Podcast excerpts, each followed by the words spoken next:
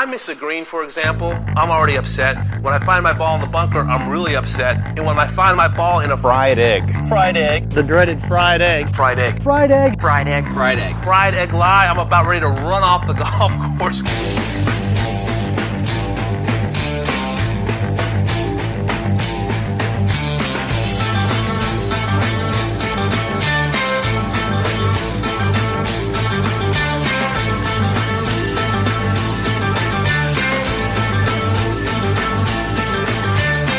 Welcome to the Fried Egg Podcast. I'm Garrett Morrison, and today we're talking all about the North Course at Los Angeles Country Club, which is, of course, the venue of the upcoming U S Open.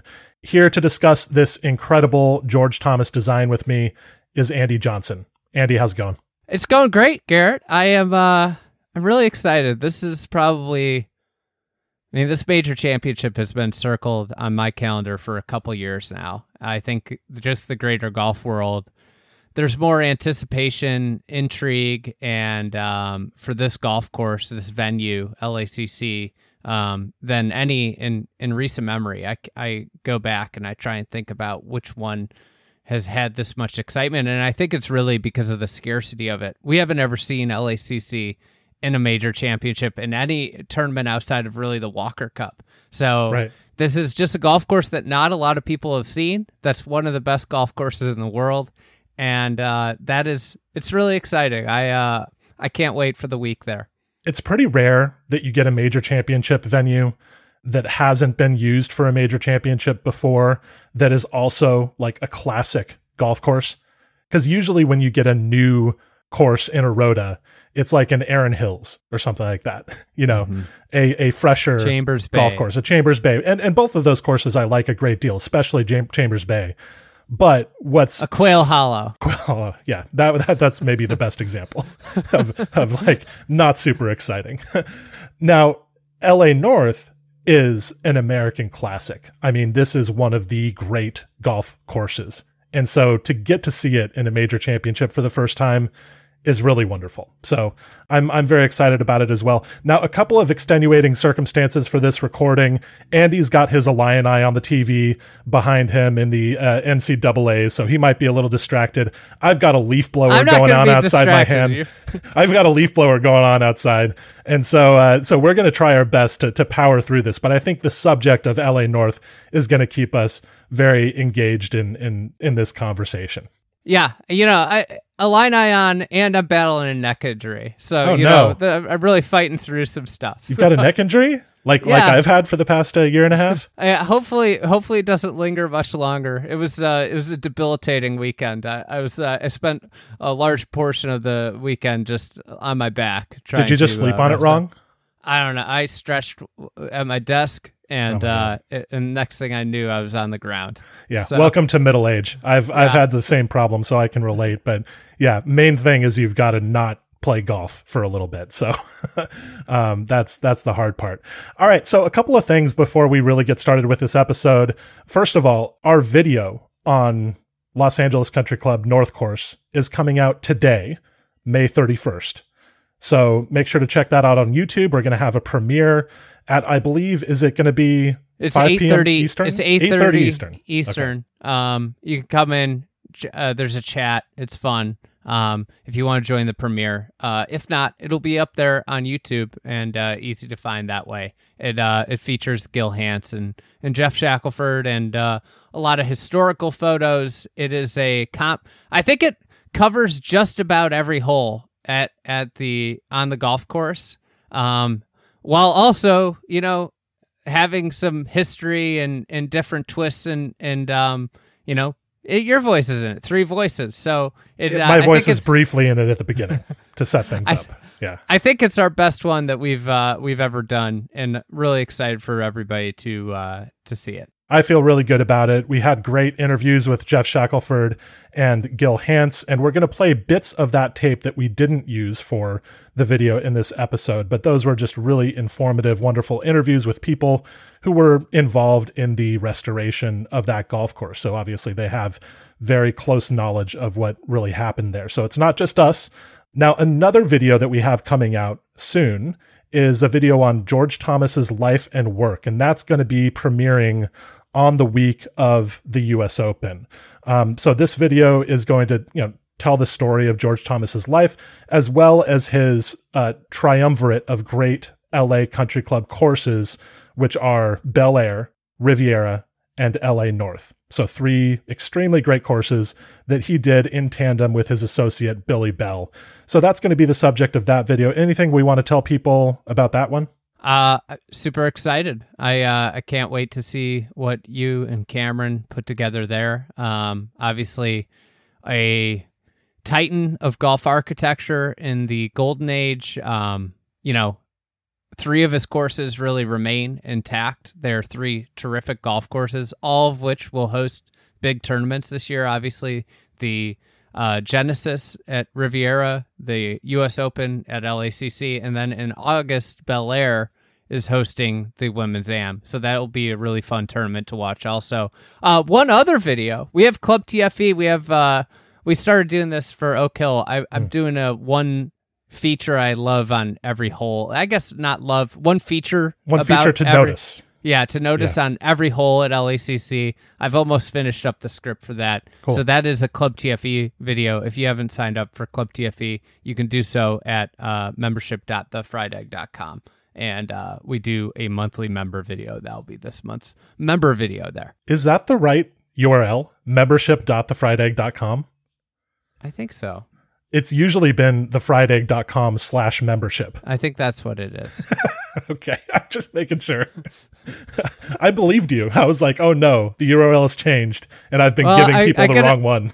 I get it confused with proshop dot the fried egg dot com. Yes, right. so. Yeah, so the fried egg dot com slash membership is where you find out about Club T F E, so make sure to check that out.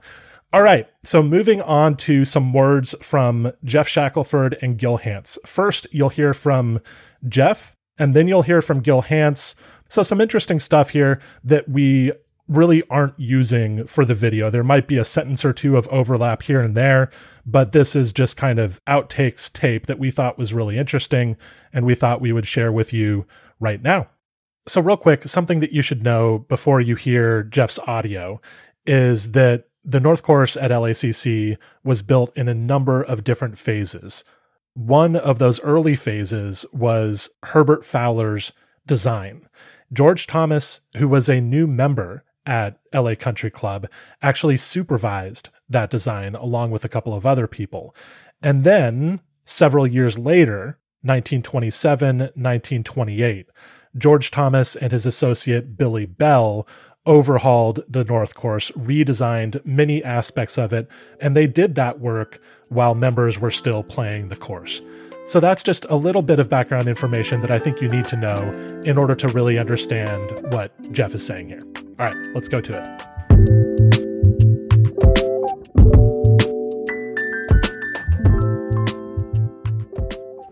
Very general question, but you know, when you look at Thomas's body of work, and especially this triumvirate of uh, L A area country clubs, where does L A North stand out among those as a unique course or a unique part of George Thomas's resume?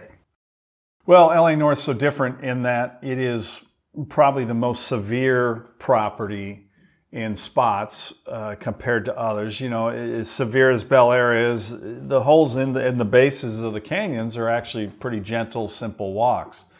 And the North had to traverse some amazing ground, and and some of that was not doable when Herbert Fowler routed it, but again, the earth moving equipment came along that they were able to move some holes and soften some elements of the land, or in the case of the eleventh hole, completely build that green, which I still don't know how he imagined putting a green there, but he did, and Bell found a way to get all the dirt there to do it. So there were there were parts to this that were difficult because they had to play over the, the severe land, and then there were parts that were difficult because he was uh, working with existing holes, and uh, and then you're dealing with existing golfers and club members that know things a certain way. Uh, and you're doing this while they're still playing. You know, the, you can see in the aerials the construction going on and there are people out playing golf. And I know that sounds like a small thing, but it it's not easy. I mean, you just know there were people going, what are they doing here? Why are you doing that? Missus Johnson wants to know when George is going to finish the project when she sees him up at the clubhouse. You know, the the, the all those elements um, blow my mind that he then was able to create, I think, when you compare to the other courses, and, and obviously, you know, I have a bias with our restoration, but I think it's his greatest work. And, and he felt... He he said it was probably his greatest, or would be, but we do know he loved Bel Air and what he what he did there. How, how did you become involved in the restoration? Well, it started with uh, the club had, you know, we, we go through droughts here, and, and the club had decided to try to take turf out of play. And they did that by just not mowing areas anymore. Well, those areas became weeds and Bermuda grass and lost balls. And so they decided at some point that it was time to consult an architect again. And the general manager at the time, Kirk Reese, had me over one day, and I met with a committee to discuss what was going on in golf at the time. You know, this was, we're talking two thousand six, so the restoration movement is, you know, really starting to, to move now. You know, there were some setbacks, you know, Riviera's greens and, and going bad, and people blaming that, and that is an excuse not to restore a course. Of course, they have nothing to do with each other. That's just an agronomic situation and sodding greens. So there had been hiccups, but more and more people were starting to want a restoration and value having certain architects. And so I was able to convey that to them.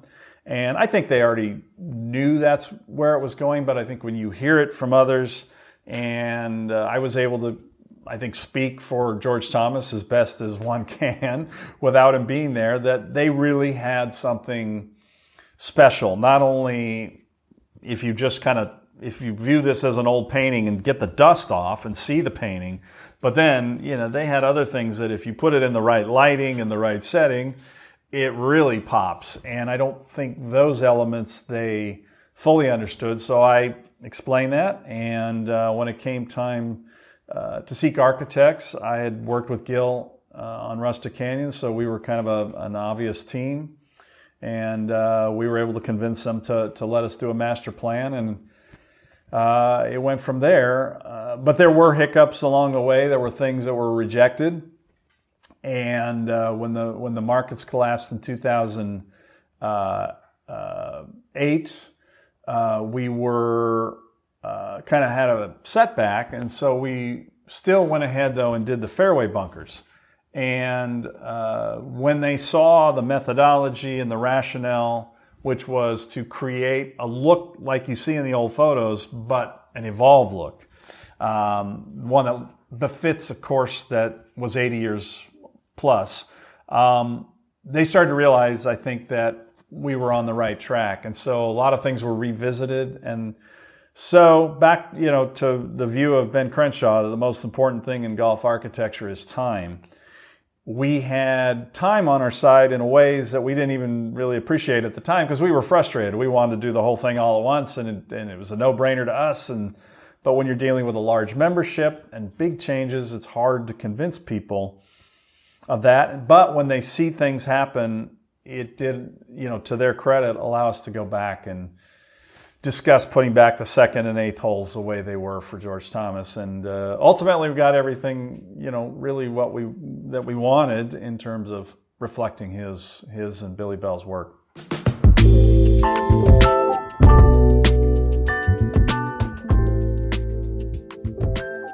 All right, so that was Geoff Shackelford, and before we get into our Gil Hanse tape, let's talk about our sponsor for this episode, Club Champion. Club Champion helps golfers of any skill level play better golf through custom-fitted and custom-built equipment. Their master fitters provide an in-depth, data-driven, tour-level fitting process using industry-leading technology like TrackMan and Sam Putt Lab. They have access to fifty thousand hittable head and shaft combos, as well as sixty-plus brands, and they build to the tightest tolerances in the industry. Club Champion's fittings produce real results for every level of player, including an average of twenty-two yard increases off the tee and an average of ten yard improvements in dispersion. Now, Andy, you recently had a Club Champion fitting yourself. At long last, we've been teasing this for what feels like years at this point. How did your fitting go? Can you tell me like one thing about your fitting that you thought was uh, cool? Yeah. Uh, I am not a tinkerer. I, the reason it took me so long, I put clubs in my bag and I don't switch. I just, I, I'm set with them. One thing I found actually fascinating, we'll have an Instagram story more in depth on the fitting, but one thing I found fascinating was the putting fitting, mm-hmm. uh, the putter fitting. I, um, I can't believe how much a shaft makes a difference in a putter. It was wild. Wow. I mean, some of these new shafts. I'm going to call you Bryson from now on.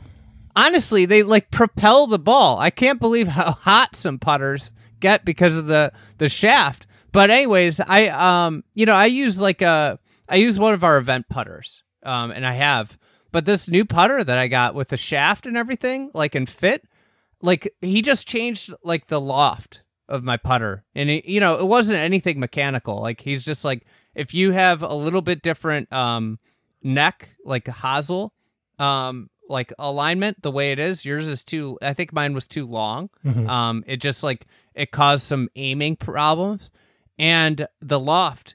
And all of a sudden it's like every putt dead on line. Yeah. Like it, it was fascinating. I, um, I really enjoyed the putter fitting. We'll see how it goes when I bring it out to the course. Uh, whenever I get over this neck injury, the loft of a putter is extremely influential on what happens during a putt. That's something that I learned during my fitting, and finding out what your proper loft is, is, is really useful because everybody kind of delivers the putter differently, but that is something that makes such a huge difference in the type of roll that you put on the ball and your ability to like get the ball rolling quickly. So I agree with that.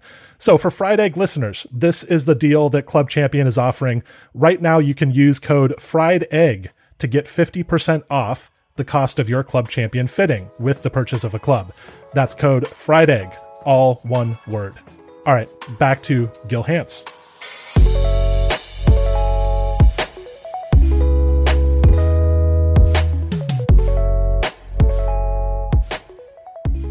Maybe you could just define a Thomas and Bell bunker, like what that is, yeah. And then tell us a little bit about how you build one or rebuild one. Okay.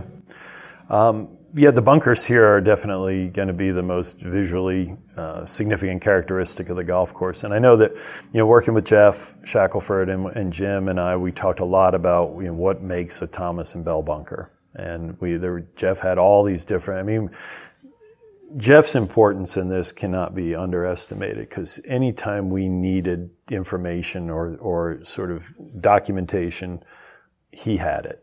Right. And so we had the best archi- archivist, but he also was an amazing set of eyes to help us make sure that he understood Thomas better than anybody, that we were getting things in an authentic fashion. So I think one of the areas where we deviated, if you want, was the bunkering. You know, the bunkering that, that Thomas did here was, I don't want to say underwhelming, but it wasn't the height, the pinnacle of what Thomas and Bell ultimately achieved in bunkering. And so we took some liberties and said, all right, if we want to do this well, what would we do, you know, from an evolution perspective? And, you know, there was the hypothetical, okay, well, if Thomas had lived longer, would he have eventually gotten to this point, you know, because you would have figured he would have had carte blanche to do things here. He started on the south course, then died before he finished. So, you know, there was a little bit of that, but we wanted to make sure that because they were so, ultimately became so good at bunker building, that we didn't want the re- the representation that a lot of people were going to see to be the sort of watered down version of Thomas uh, and Bell. So we picked a style that we thought was appropriate to their, you know, their desire was to create the illusion of erosion, right? A naturally eroded bank with sand in it, which would be reminiscent of a lot of the barrancas that you see around here from, from that perspective. So it would get back to feeling natural. So then it became, okay, if we're going to do that, how do we do it texturally? Because we've got Bermuda grass everywhere else.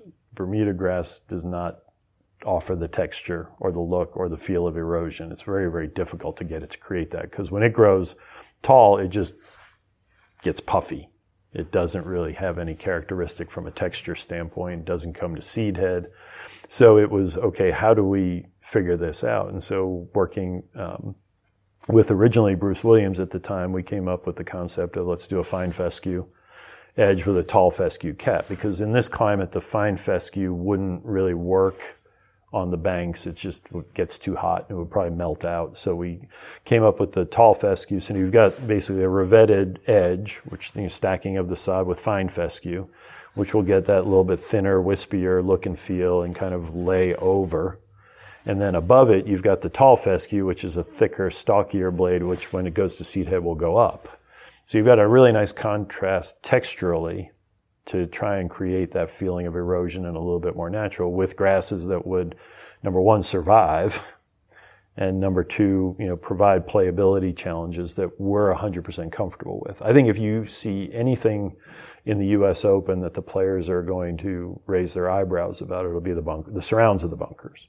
And from our perspective, we feel one hundred percent comfortable. We, I mean, we don't want people losing golf balls on the faces, but, and I think that will be managed appropriately. But the membership plays with these bunkers this way, you know, at least three or four times a year when they're allowed to kind of get to that height. Um, we're believers that, you know, technically within the rules of golf, the margins of the hazard or, sorry, penalty area uh, are technically the sand. But, you know, a lot of great old bunkering, the hazard is actually where the grass is, where the turf is, or you get yourself a bad lie, or you know the revetting becomes a big part of it when you're in sod wall bunkers in Scotland. And so I think what we've created here is you're going to basically, the players are going to be begging for the ball to get in the sand, because the result from the, these eyebrows and the surrounds of the of the bunkers is going to be a worse outcome than if the ball gets into the sand. And I think from the standpoint of they're so distinctive because of the different turf grasses, but they're also distinctive because of the contrast between the fescues and the Bermuda. You know, there's just, you, you can't get them to blend. So they appear, to our best of our ability, we've tried to get them to merge, but they do definitely feel a little bit like they're islands of turf around the, around the bunkers. But it was our best chance that we felt of getting to replicate that feel. And then when we, you know, we finished it up, uh, it was an interesting time because there were very few significant golf projects going on. It was basically here in Pinehurst Number Two, and um, you know we were really proud of of the response that we got when when this was was unveiled. But it was it wasn't a, you know it wasn't like a direct line on any of this. There was a lot of uh, stops and starts, and for various reasons. But at the end of the day, whether it was serendipity or divine intervention, I don't know, but it all worked out for the best. That time you had Pinehurst Number Two, obviously Corin Crenshaw were doing that project, and, and this one was going on. They're two of the courses most linked to like the restoration boom, like two of the big showpieces. Can you talk about the influence that you've seen from the work here that's carried on over the past decade? Yeah, I think that you know because of the the visibility of what Bill and Ben did at Pinehurst Number Two and what we did here at, at L A North, I think you know, there there was just this, uh, I don't want to say a, a, a newfound appreciation, but I think that there was now more from a general public standpoint an appreciation for restoration. I think there was a group of architects who always believed this was the way to go forward, but now, because nothing else was getting built and there was nothing else to write about, it was like, wow, front and center, as it should have been, right? Because you had two of the most significant golf courses in the country. Um, doing this, I think that it has led down a path of, you know, trying to create more people having taking advantage of the, of this boom and doing you know really great work, stuff that Andrew Green's doing at different places. It you know without L A C C, I one hundred percent believe you know I'm not sure we get Wingfoot, and I'm not sure that then Wingfoot leads to Marion, and that you know all the things that have happened because of what we did here. I think that really laid the groundwork from our personal perspective, not only you know industry-wide, but our personal perspective to to get us introduced and and give us the opportunity to work at some of these great clubs that we're working at.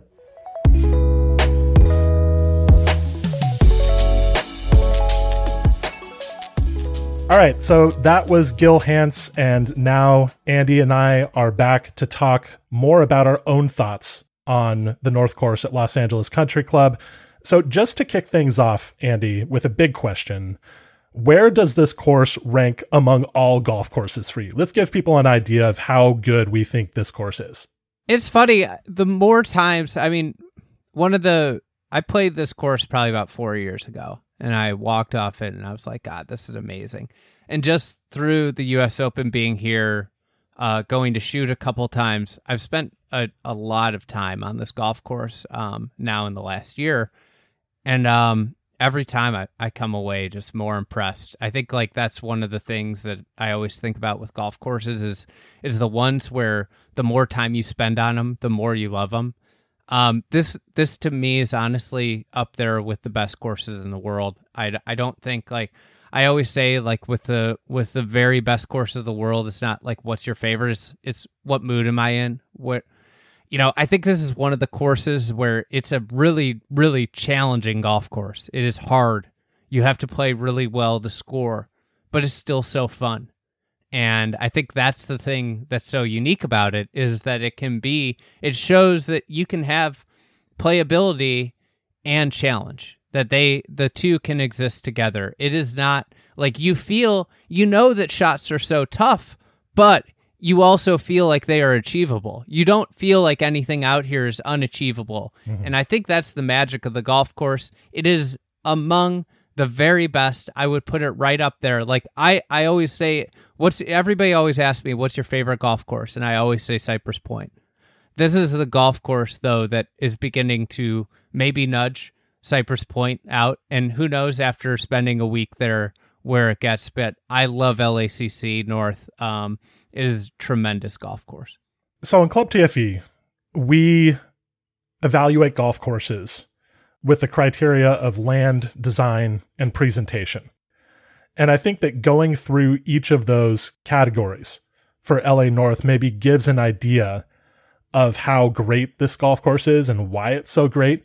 Because to my mind, like it just knocks it out of the park in all three, land, design, and presentation. It just is among the best of the best in all of those that I've played. So land.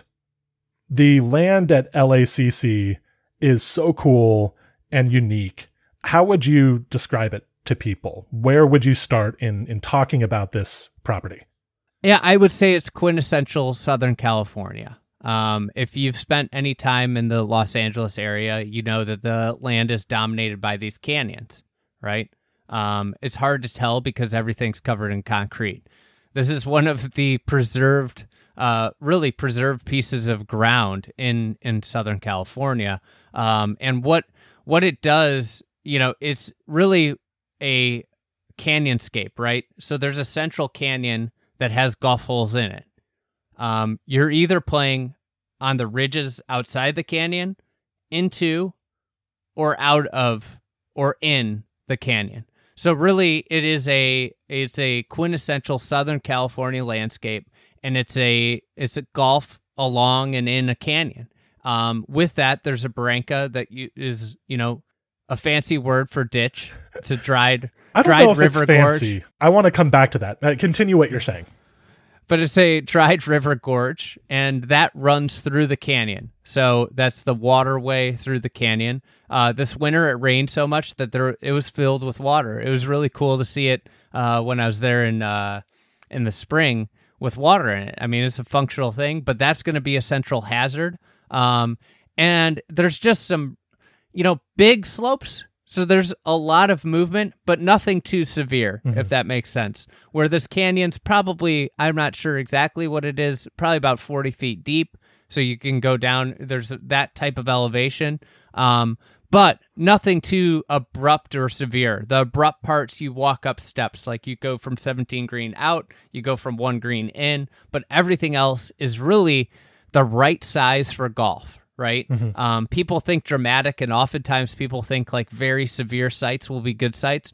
You know, you don't want super severe. You want you want uh, contour that's manageable, and this is really manageable. And the way the fairways drape over it is really, and you play over it, along it is is really unique. So from a from a landscape standpoint, the other thing that's great about it is just how natural it feels and looks. Mm-hmm. Yeah, absolutely. And that's that's part of its presentation, part of the how they've decided to make this golf course appear and, and all the choices they've made around that. But something that I think is is so unique about this property is that it is what you're describing, a natural Southern California landscape. And my note about Barrancas is that I grew up in Southern California. I grew up in, I don't know if everybody would consider Santa Barbara Southern California. It's kind of the Central Coast, but that's a geography discussion, and I'm sure you have an opinion on it as well. But I grew up in Santa Barbara. We did call these landforms Barrancas. It's not just like fancy golf architecture people who've decided to call these ravines in Southern California Barrancas. People call them that. My dad called them that. I learned to call them that. It's a particular type of landform. And yes, it's a ravine like any other ravine, but what's unique about them is that they're sometimes, they're most often dry, and there's sometimes, there's sometimes water in them. They serve, they serve a, a drainage function. And so a barranca is a specific thing in this region, and people actually do use that term in this region. It's not just a golf architecture thing. It's not just a golf telecast thing. And yeah, it's a fun word to say. So at least there's uh, there, there there's some. It's way more fun than ditch. It's way more fun than ditch. Yeah, that's that's part of part of the appeal of of using the term for sure. Um, but what I think is really unique about L A C C's property is that it has this distinctively Southern California landscape, and it's contrasted with the views of the urban Los Angeles area, right? You can see skyscrapers from the course. That's your horizon. So you're in this sort of what was previously there before it was urban in Los Angeles. You're in this landscape that has been there, not always, because it kind of went away before it was restored, but it looks a lot like what was there before the golf course and before this area was developed. But you're looking out on this modern cityscape. And I think that that's something that's just really fun about L A. And it's kind of hard to describe the feeling that it creates, but there's something about it that I like. So, design. What do you think uh, George Thomas did at L A North that was especially remarkable with the architecture itself, with the design itself? I think the greens are, are really neat out there. I mean, yeah. we the landscape's obviously gorgeous, and, and the routing uses the land really well. But I love all the little pockets of greens. You know, they you see these greens. I saw, you know, Geoff uh, Shackelford described the third green as a molar. So it's an in- interesting way to think about it. It really does look like it a does. molar, yeah. a tooth. Yeah, an extracted so, tooth. Like, you know, you think about those, like they have these neat little like kind of capes that come down, mm-hmm. um, little tiny sections that are going to be really fun to see when when um, the U S G A tucks some of these pins, um, because it removes some of the bailout issues. I think like one of the thing or some of the bailout options, one of the things with these pros, the way they play is that oftentimes they're aiming ten feet left or fifteen feet left of flags or right of flags, you know, depending on where the trouble is. There are going to be spots at L A where the bailout is in a bunker because of these like little, you know, sections of greens. So then they're going to have to bail out long. And what these greens sit on so much slope. I think that's the thing about them. Um, they have a lot of um, tilt to them because of just naturally how they sit on the land. The land is severe, and you'll have these uphill holes, and you'll have that, that it looks like it's sitting on the ground, but it's deceiving because of how much the land is moving, mm-hmm. because you're in this canyon, right? Um, or, you know, you're really near the canyon. So you have these greens with these really cool sections and a lot of slope. Um, you, this is not going to be one of those places where if you're twenty feet right or left, you've got a, a pretty flat putt. You're going to be navigating a couple feet of break in a lot of instances when you bail out pin high um, to certain areas. So I think what should be really fun is the greens, the unique pos- pos- uh, hole locations that they're going to have in these little corners, but then also the lag putting, um, which is always an underrated, undertalk. It's not really a sexy thing you talk about, but you know, one of the greatest skills of some of these of, of the best players in the world is their lag putting. And what wins a lot of major championships is your ability to lag, uh, stop putts dead. And we're going to see a very challenging, you know, they aren't Augusta National greens with big severe sections, but more like that gradual tilt and really cool corners, right? Mm-hmm. So lag putting is going to be a supreme skill here. yeah, these little tongues on the greens are something that you see on a few other courses, but not many. And they uh, they are part of what what makes L A such a memorable course. And in addition to that, one thing that talking with Geoff clarified for me is that these little sections where you can put pins help with the courses within a course idea that George Thomas had. So the simplest way to explain courses within a course is that essentially George Thomas imagined that you could use radically different tees and radically different pin positions to create an entirely different course that you could play on the same property, basically on the same routing, though the routing would sometimes change as well.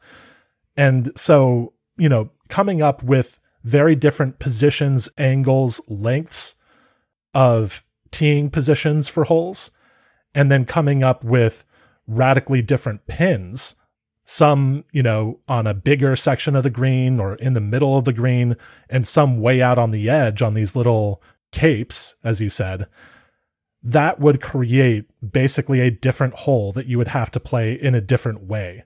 And so he thought through all of these kind of alternate courses that you could play within L A North.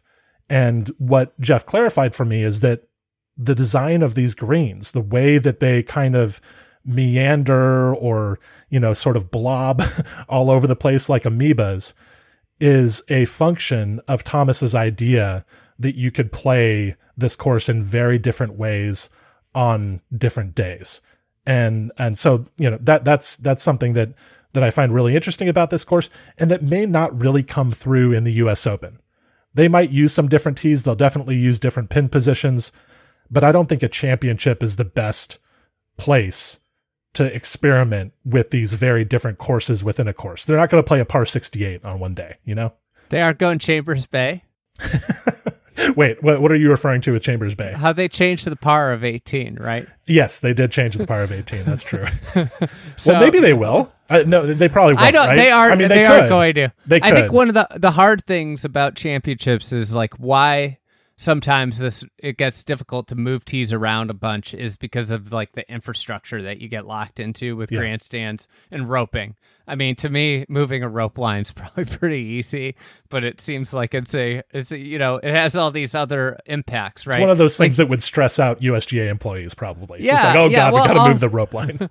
Well, you also like if you move the rope line and then people are just trampling over the back tee that you want to use two days later, like I, I get how that could be problematic, right? Yeah. Um, so anyways, you know, there are reasons why they can't, you know, get extremely, but that's one of the cool things about this golf course. I think that L A C C, you could set up to play really easy. I think something that is extraordinarily important. I think this is going to be one of the harder ones to forecast what the winning score is. Mm-hmm. But I think it's one of these, it could be a moment in championship golf setup, um, where maybe, maybe just, you know, I I think like I'm kind of on this team is like, let's stop determining the worth of a championship course based off of like the score to par.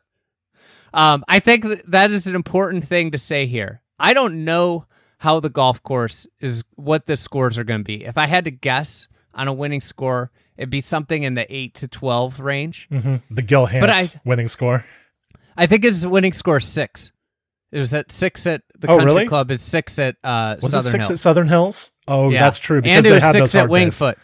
And it was six at Wingfoot. Okay, so you think this is going to be a slightly lower score to par, which means that yeah. it's less of a good course, obviously. I, I was talking to John Rahm at Riviera, and I opined that it, I thought it might be like eight to twelve, and he looked at me like I was like uh, I was speaking another language what? other than English. Wait, wait, so what, what? Why did he, he thought think it was? That? He thought it was way harder than that. It, it was going to be way harder. Oh, but had I think he played the is, course before? Has he? Yeah, he played Pac twelves. Oh, that's true. Yeah. Okay. Yeah, because he, yeah, he was a, he was a, yes, he was a West uh, Western guy in his uh, college yeah, years. He yeah, he played Arizona State. So, but anyways, he, uh, but I think it's going to be eight to twelve, and I think the thing about L A C C that's different than a lot of, like, uh, different than Oak Hill, and if you get it going, it allows you to go, which I think you should want in a golf course. If I'm playing, if somebody's playing great, allow them to separate themselves. That's what we want.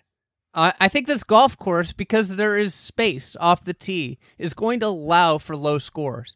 But I think it's also going to expose people that aren't playing great. And I think what it's going to do is that we're going to see some separation on the leaderboard from p- players. like, And we're going to see a pretty dynamic range of scores. It's not going to be what we saw at Oak Hill, where like the scoring for the first three days, we saw some guys break through sixty-six, but it was sixty-six to seventy-four. Yes. Like, you know, uh, because that was it was like, really hard to make double bogeys there. And it was yeah, also really hard to make birdies. Exactly. Because you couldn't hit enough fairways, right? To, yes. to really sustain a scoring run. Here, I think you're going to see guys go on runs. And what runs do, runs make great television. Um, that's what everybody loves about Augusta National, is the idea of a guy going and making five birdies in six holes and doing heroic stuff. And I think that's the thing that this golf course is going to provide. But in order to do that, in order to go on one of those runs, you have to be magnificent here. Mm-hmm. And I think that that's the important thing, is that there might be low scores. Um, you know, it's this time of year in L A, it's not going to be really breezy. It's going to be, you know, pretty predictable. The mornings are going to be calm. You know, there could be some scoring opportunities uh, out there. But, you know, the thing about it is you have to play great here. And I think it's going to separate the leaderboard, focus more on the quality of the golf shots that are being hit and not on just the score. But it's so much easier just to focus on the score, Andy. Right. You don't actually have to watch the tournament and try to discern whether good golf is being played. Yeah. So uh, I, I agree with that. You know, it's hard to predict whether there's going to be a spread leaderboard or a bunched leaderboard. That I, I've found that really hard to guess in the past. And so we'll see what happens. But I definitely recognize the logic here that somebody could go really low. And also somebody could get it going in the wrong direction, get in some of the wrong places around the greens, and things could move sideways pretty quickly. So hopefully we will see dynamic scoring in this championship. Now, one thing that I wanted to just mention as a pet theory, this is just a, a parenthetical here, but the greens with the little tongues, George Thomas and Billy Bell built these in nineteen twenty-seven, basically, or in, you know, twenty-six, twenty-seven, somewhere in that range. And these greens, I don't think had really been seen before, at least in American golf architecture, greens with this style of shape. But then by nineteen twenty-nine, we saw Alister MacKenzie do something fairly similar with his green shapes at Pasatiempo. Now, MacKenzie's greens are more contoured internally, but the shapes at Pasatiempo are pretty comparable to the shapes that we see at L A North. We see some of those same concepts where you can put these pins on these little peninsulas out on the edges of greens between bunkers. We see that a lot at Pasatiempo. And then we saw it again at Augusta National in the early thirties. Obviously, a lot of those little sections of the greens don't exist any longer, but they certainly did in nineteen thirty-three, nineteen thirty-four. And so my pet theory, and I haven't done historical research here to see if this is feasible or not. But my pet theory is that Alister MacKenzie went to Southern California at some point and he took a look. Go. He thought he was getting that Riviera job. He, he went to Riviera. We know that. Yeah. And he, and it was sort of funny. Like he brought a bunch of his books and he was thought he had the job. And then he saw George Thomas and he was like, oh shit, you know, uh, what did I do this for?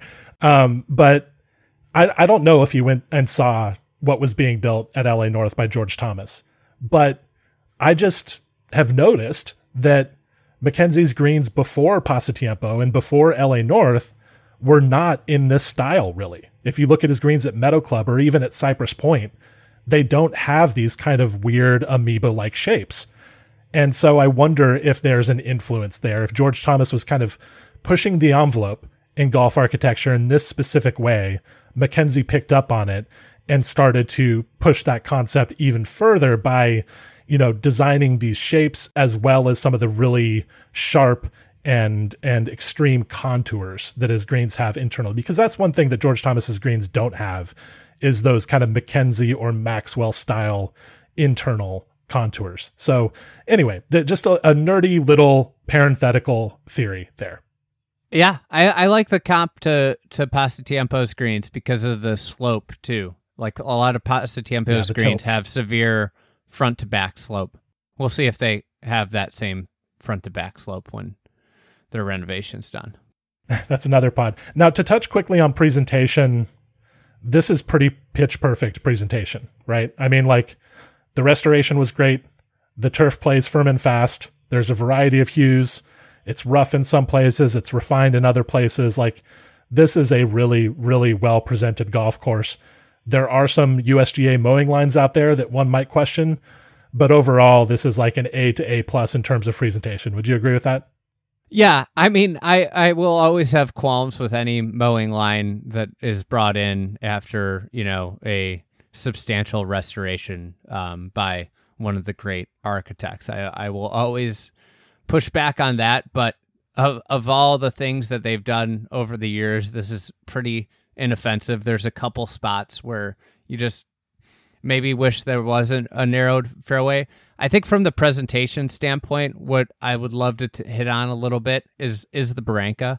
Um, the Barranca is wonderful. It's beautiful to look at it, and one of the things that I really like about it is the way it's going to play like a hazard. Um, I think that it's it's going to be super fun because when a ball goes in, you're going to have that suspense of where's it going to end up? Mm-hmm. And it's not going to be a foregone conclusion of, hey, it's perfect. Hey, like these areas are super unpredictable. There's some thick grass. There's some bare spots that'll play just like a bunker. There are some bushes. Really, anything can happen when the ball goes into the Barranca. So I imagine that some of these tour pros are going to be very, very wayward of this Barranca because of the un- unpredictability, and they like everything predictable. And when you start to play away from the Barranca, that's when, you know, everything advantages players towards those areas that are, you know, playing close to them. That's when it get it'll get more and more interesting when you play away, because you're going to have a lot of contour to do, to work against, or different carries. And, you know, I think it'll be firm because, you know, it doesn't rain in June. The question's going to be really, is it is it gloomy? Is it is there, you know, cloud cover that's going to keep some humidity in the greens? Yeah, the Barranca is so good. I mean, not only does it look good, not only does it look natural and and rugged, but as you said, if your ball goes in there, it could be a lost ball because there are some patches of really thick vegetation that your ball could go into. But you could also have a perfect lie on a hard pan and be able to hit out of the Barranca. So we're going to see players playing out of the Barranca from weird lies that they don't normally get in fairway or rough. And that's something that's going to be really entertaining, really cool to look at. Just like a player standing in a hazard like that and playing the ball out is not something that you get to see very often. It's, and it's something that you get to see at L A North in the summer because it's dry in there. And there's all this variety of, of vegetation and lies that you'll find in there. And so uh, that that will definitely be something to look forward to. So another thing to look forward to in your morning routine is A G one by Athletic Greens. Was that a pretty good transition? That was a great transition. Oh, thank you. All right. So I take A G one by Athletic Greens literally every day. I gave A G one a shot because I noticed that my daily habits just weren't the healthiest and I wasn't always getting what I needed nutritionally. So now I take A G one first thing in the morning, right before I take the kids out to the bus stop. And it just gives me an assurance that I've started my day the right way. Plus, it gives me a little boost of energy, which is always a good thing. Andy, how's your experience with A G one going? It's great. I uh, I like the uh, peace and, that comes over me knowing that I've taken care of a lot of the uh, nutritional foundations that I need on a day on a daily basis. So I like that. The other thing, the underrated thing about it is like you mix A G one. It's super easy. You drop in the powder, you mix it with water. Not only are you getting the nutrition in you, but you're getting water right away. If you do it first thing in the morning, you're getting eight to twelve ounces of water. So it's super easy. It's a great way to get your day off to a, a really good start and yourself in a really good habit. So that's what I like about it. Um, I think we have a, a promo code. One of the things they give you is uh, it's a website, a U R L if you sign up through us. They give you the travel packs, which I find to be super convenient if you're on the road a lot. Absolutely. So if a comprehensive solution is what you need from your supplement routine, then Athletic Greens is giving you, and this is the, the special thing that you mentioned that you get if you use our U R L, a free one-year supply of vitamin D and five free travel packs with your first purchase. So go to athleticgreens.com slash the fried egg. That's the U R L, athleticgreens.com slash the fried egg. Check it out. All right, so maybe we could get a little bit more specific with a hole or two at L A North. What do you think will be some of the holes to watch for if somebody is watching on T V?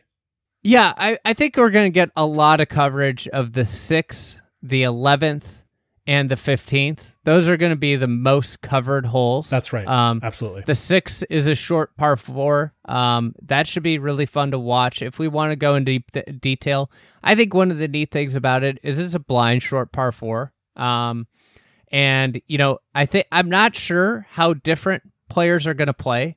Um I think one thing we didn't hit on is the eyebrows of the bunker. And I yes. think that bunkers, that's really going to make a big impact on how people play the six. Um, when we played it about a, a month ago now, uh, the eyebrows, the rough around the bunkers was like insane. It was it was the worst place you could be. You didn't see your bum um, until you were yeah, right was, up on top of it. I know in talking to John Bodenhammer, they wanted to thin that out a little. Um, I'm guessing they're going to have that thinned out some. It's going to be a little bit more manageable. But if it's a really difficult um, and undesirable place, we could see a lot of layups on the six. Um, as the way, if it's not that way, I think everybody's going to try and dump it into that front bunker. Um, mm-hmm. And take their chances of getting up and down. Right. And and you've got a little backstop behind the green that has some hazards in it. You don't really want to be there, but players might take their chances with that, that, you know, their ball might stop before getting up into the really nasty stuff. Mm-hmm. So um, I think the six is one to watch. And like the the thing to to pay attention to is going to be, it's the narrow, it's this narrow green. Um, that's on a hard angle. And I love greens that set. Like, it's amazing what you can do with just shape and angle of greens. And this hole, you know, like if the pin's on the right, if you play way left uh, off the tee, you get a really easy wedge right up and you have a lot of green to work with. If the pin's on the back left, if you play way right, you can have that same kind of effect where you have all this green to work with. It's a really simple wedge shot. So it'll be interesting just to see if guys do that. Um, the eleventh, it's a long par three. It's like a reverse Redan. Um, if you play it left, you're going to feed it in. Why this hole is going to be really on T V a bunch is because of the L A skyline behind it. Yeah, it's, it's a just super a, cool hole. A beautiful, it's a natural amphitheater type hole. It looks amazing. Yeah, it, it's it's a great hole. Um, one of the things I love about it is just seeing how built up the back of that green is. Yes. If you, it's down in this valley and it's just like built up. So I wonder where they got the the fill for that. That's something I wonder about every time I walk down sixteen. I look that way there, and then uh, and then fifteen, the short par three. That's going to be catnip the week of the U S Open. You know, it's going to play probably under um a hundred yards. Uh, at least once. And the green shape and, and contour right in the center of the green is just tremendous. So, yeah. you know, some really cool little pins on the front uh, right of that green. And, and just the central bump that's in the green influences every hole location. Yeah, and I, I think that those holes are probably going to be, as you say, the easiest for the telecast to latch onto. six, eleven, fifteen, all are going to be catnip in different ways, but fortunately, they're all really good golf holes. Part of what I'm hoping for from eleven, and that I don't know if we're going to get, is a little bit of run out with the ball. Players actually feeding the ball into the green. I suspect that the hole isn't quite long enough for that to happen, that we'll see more. Well, they more can than, play it three hundred yards. If they play at three hundred yards, then we'll see some more run out. And that's kind of what I'm hoping for, right? But don't you think in general that the aerial attack there is probably going to be the way that players go? Well, the other part about it is you're coming from up high. Yeah. So that, and so that the ball, ball lands. Yeah. The lands at, at a more severe angle of descent. Yeah. Right. Um, I think the, you know, in today's modern age, holes with run out where you want the ball on the ground play best when you play uphill, because it gets that descent angle down. Mm-hmm. Right. So yeah. I do, I, I think there's enough run out though. Like you still definitely want to play it left, mm-hmm. um, and short left. The thing that's, that's fascinating is like that kicker slope doesn't extend all the way. It's easy to miss it long left over the kicker. It's not that that kicker slope I, in a way doesn't really feed the entire green. It only feeds like half the green. Mm-hmm. Um, and if you, you hit it a little long, then you end up long left below it and everything works away. Um, not a great spot to be. Interesting. Yeah. And, you know, another thing about L A North versus another George Thomas design that we see on a yearly basis, Riviera, is that L A has a different turf type that runs out more. And so Riviera, part of the problem with like the fourth hole, for instance, there, the reason that players don't really feed that ball in that much on that hole is that the Kikuyu grass is a little bit unpredictable with the bounces. Sometimes it sort of grabs the ball and it pulls it up short of the green. At L A, hopefully what we will see is quite a bit more run out on this. And correct me if I'm wrong. I'm always a little nervous when it comes to agronomy. It's Bermuda, right? Yes. Yeah. So yeah. This is nice kind of firm running Bermuda. You know, there's a little bit of grab to it, but that's where we are. We're in Southern California. It's definitely more of a kind of ground game turf than Kikuyu is. And so, uh, you know, I'm hoping that we'll see a lot of balls running along the ground out there at L A. Now, one hole that I want to touch on just very quickly that I think is going to be a star in the U S Open and that may not get a lot of run in the lead up to the championship is seventeen. It's in that I mean, closing it's, stretch. It's so stunning. It's, it, I mean, it's so beautiful, right?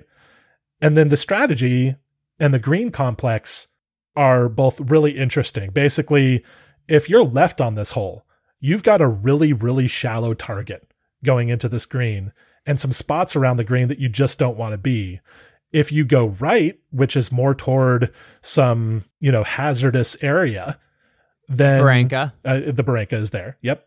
And some, and just some scrub and some, and some wilderness, some trees, some sycamores, right? If you go right on this hole, then you'll have a much nicer angle up a very narrow green. And so I'm going to want to see not if players are trying to position themselves in the corridor, because we know that they tend to go at the middle of the fairway, but I'm curious to see what misses left and misses right, you know, players who end up on the right side of the corridor versus the left side of the corridor, how different those shots might be. And we might see that be a factor in the, uh, in the closing moments of the championship, uh, which could be very, very interesting. Okay, cool. Um, anything else we want to cover? I was I was curious. Do you think that uh, little seventeen or seventeen will get more coverage? I mean, it's it's going to be little seventeen. Did you know? you know, did you know that there's a whole other hole in here? I, I mean, if people haven't heard of little seventeen, what what is little seventeen? It's just the original seventeenth hole before the redesign. That there was, you know, they played a tournament out there, but years before ago. George Thomas's redesign, yeah. by the way, uh-huh. is what it you mean. Fowler, it was it was a Fowler, Fowler hole, and it was not used consistently after George yeah. Thomas and, and Billy it, Bell came in and redesigned the course in nineteen twenty-seven. There's a famous story about how everybody like four putted and five putted the green um, right. in a tournament. I think it was the I think it was the L A Open, wasn't it? Yeah, I might be wrong. I think so. Yeah, yeah.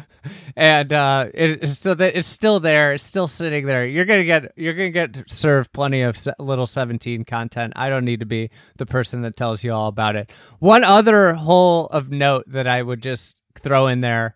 I love this hole. I is is the fifth. You t- it's a long, long par four.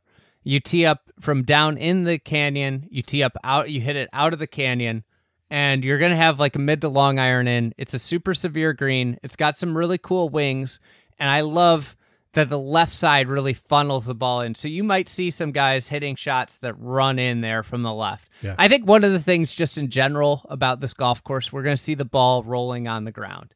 which is always just like, that's fun. And that's what we love about links golf. We're going to get a little bit of that at L A C C, is the ball on the ground and, and rolling. Yeah, it's not going to be a static golf course. At least that's the hope. You know, this is always conditions dependent, but based on our past experiences at this course, the the shot doesn't end when it lands. And there's a lot of stuff that happens afterwards, and that is always uh, fun to watch. So uh, let's close out with a couple of, of uh, gambling podcast type questions here. Which players and styles of play do you think will thrive? What are some good course comps? And do you have any kind of pet picks at this moment for who might really do well at L A C C? I mean, this is a newsflash, but the best players in the world are going to play the best yeah. at L A C C. Brooks Koepka is going to be a decent pick. um, I would, I would just say, I think um, you got to hit the ball well. Like, you're going to be really rewarded for hitting the ball well um, out here, and I think driving it well is obviously going to be a feat. Like, you're going to be heavily rewarded if you have a good driving week. You're going to be penalized if you're if you're pretty crooked right off the tee.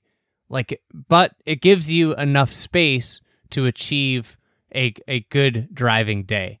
So with that um, in mind, I think the other aspect of this is going to be short game um, dependent. There's a lot of short grass. This isn't a place that you can kind of hide with, um, you know, you're you're just hitting the same shot all the time. There's going to be lots of different shots called upon around the greens, and and so I. I think a good course comp is honestly Augusta National. I agree. I mean, the, the, the green, the sections of the greens, the contours are not nearly as severe. And so the separation between, you know, a really accurate approach and a slightly less accurate approach are not quite as significant, but it's still significant.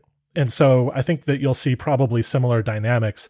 A player that I've kind of had my eye on and who has played sneakily well in the past couple of majors is Patrick Reed. And obviously he is pretty well suited to Augusta National. If he's not driving the ball well, then, you know, as he, he often doesn't drive the ball well, then he might struggle a bit, but he could be a really, really good uh, player to keep an eye on going into this championship, and somebody who will sort of keep some of that live uh, rivalry alive. Um, obviously, you know, Brooks Koepka is in good form and, and could be a factor as well, but I think Patrick Reed might surprise a few people uh, in this tournament. I mean, Scheffler, Rahm, obviously, you, you. I don't think we need to talk about why they fit here. They they fit everywhere. Um, I think those guys are gonna gonna play well. Um, and I think Scheffler in particular is one that kind of jumps off the page to me as a fit. I mean, Rahm too, for that matter. I, I don't know how you could ever really be down on them on any course. Um, this feels like a Cameron Smith golf course. Mm-hmm. In terms of maybe a player that doesn't fit everywhere, this would be one that I would, I think will fit him well. Australians uh, like seem to play well in L A. I don't know if there's any statistical basis behind that, but they just seem to play well in L A. I think it's probably like a similar um, climate to uh, Australia in a, in a way. Like, you know, I don't, I, I think obviously Kikuyu at Riv is one factor that is common, but I think there's a lot of space. There's enough space for his driver here, and he's just a magician around the greens. And when it becomes like approach play, having to take on some targets that you most weeks wouldn't have to take on, he is a, a player that, that can be aggressive successfully. Um, other name, I, I would like to see him. I think if he plays well this week at, at Memorial, I think Collin Morikawa is an interesting player. He's been in such a weird phase lately where he just hasn't been that much of a factor. I mean, it was at Colonial last week, and he just wasn't anywhere near being a factor. I mean, he played bad in round one, but then he played well after that. Mm-hmm. It's a really down year for him, but if you look at his year, like, it's not horrendous, right? He finished second. Obviously, he had the collapse at, at Tournament of Champions. Yes. Uh, he finished third at, at Torrey. He finished sixth at Riviera. He finished uh, thirteenth in the Players, so not terrible. tenth at the Masters. Mm. He always plays well at Augusta uh, from the s- limited sample size we've seen. I just think he's he's super accurate off the tee. Like, I would look at this golf course if he's if he's if he's trending in the right, if he's if he's got good form, right? Mm-hmm. This is a golf course he could conceivably hit like every fairway. And then you're talking about K- Collin Morikawa playing into greens where, you know, accuracy's very rewarded, and he's the best iron player in the game right now. Yeah, he, really. he might be able to be a Him little and, bit more aggressive to some of these pins than other guys. Yeah. So I just think, and, and like, you're probably not going to get tons of wind, which is one thing I always worry about with Morikawa, and that just like kind of high fade. So I like Morikawa as like, if we see something that is promising from him in the next couple of weeks, I like Morikawa as maybe a pick that's not necessarily at the top of everybody's list um, coming in here. Okay. I like it. All right. Thank you, Andy. Talk to you again soon.